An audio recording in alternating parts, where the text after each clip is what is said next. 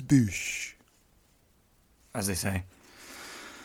Uh, hobnobs are stupid. They're dry. They're yeah. They don't. They're not as consistent as digestives. I don't know why you'd have them. It's just like I- I'll have like a fibrous. Uh, I- I'd like to eat a Weetabix without any milk. Doesn't make any sense to me. I don't find them particularly tasty. I don't know why you buy them. Don't really buy most, to be honest. That kind of level of biscuit, kind of digestive stuff. Just you know, treat yourself a bit. Have a bit of chocolate. Have a fancier biscuit. Or just have something a bit better. Have a more substantial meal. Have some crisps. This is bollocks opinion. What fucking bollocks opinion. Chipsticks are okay. Yeah, it's really nostalgic. They've you know they're in a nice bag with white and, and blue stripes and see through and stuff.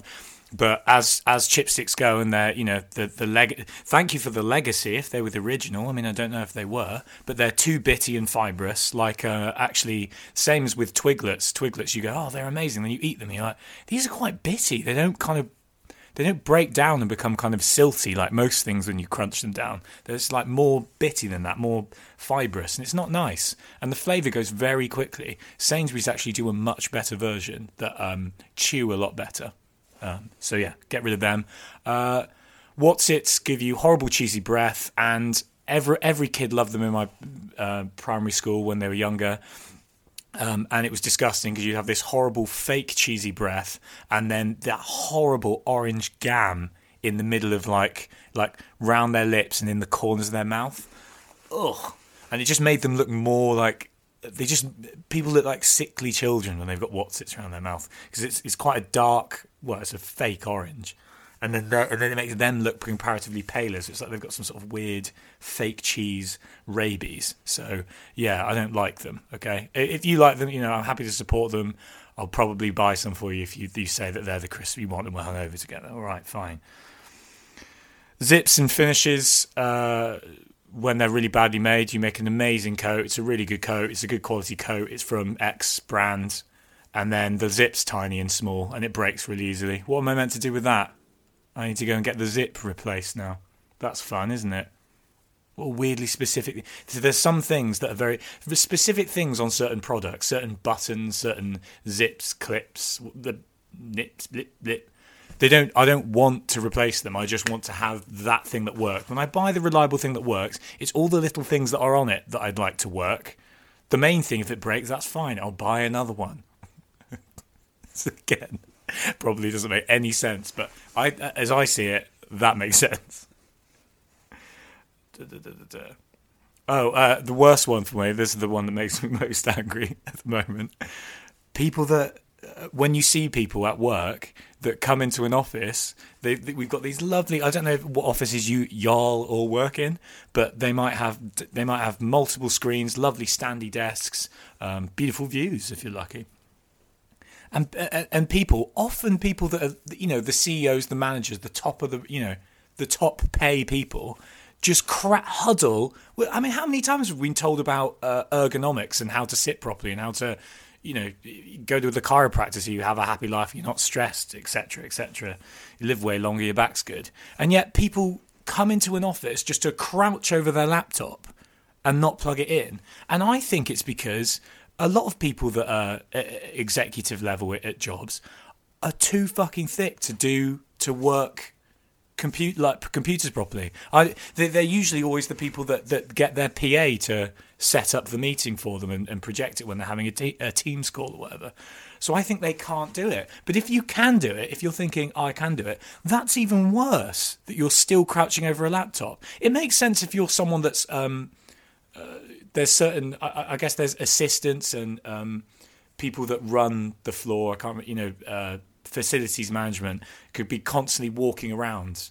You know, and, and sorting stuff out. So they might constantly need to just pick up their laptop. But I mean, it's not difficult to unplug it. Sometimes, uh, you know, I will concede that it does mess up um, some of your settings and stuff, and it will force close stuff and switching from wired internet to wireless. If you've got wiring in your dock when you play, you know, it can mess that up.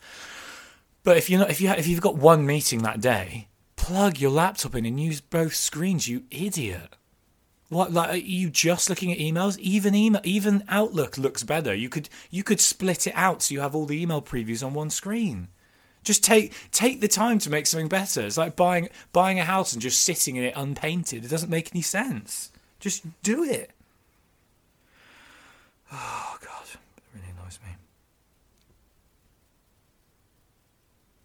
Uh, I don't know if I've already complained about that, so I'm going to get that off the annoys bouche. Uh, oh yeah, fine. I can't remember if I complained about this yet or not. I don't care about The Rock and Kevin Hart having a public friendship. In fact, most public friendships like that are so irritating. I wish it's one of those ones where you just wish the whole everyone in the whole world could have a meeting with them and we all collectively say we don't care about your social media thing. It's one of the things I one of the things I don't uh, what I don't understand about people um, such as such as The Rock, uh, Molly-Mae, so you make it gender balanced. Why are people like who is following them? Why why are you following them?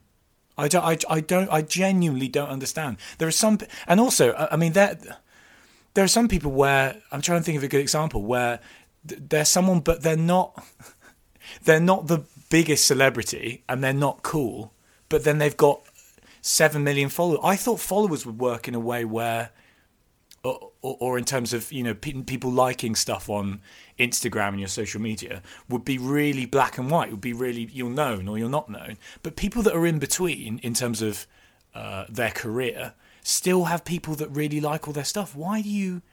Why would you get like? I imagine Jed would probably have a load of followers. I haven't checked, but wh- why? Why do you, why do you follow them? Why does it matter what they like? who it, I just don't get how some people can be that that can be your favorite person. I don't get it. I genuinely don't get. I mean, I yeah, I don't get Kevin Hart and The Rock to be honest.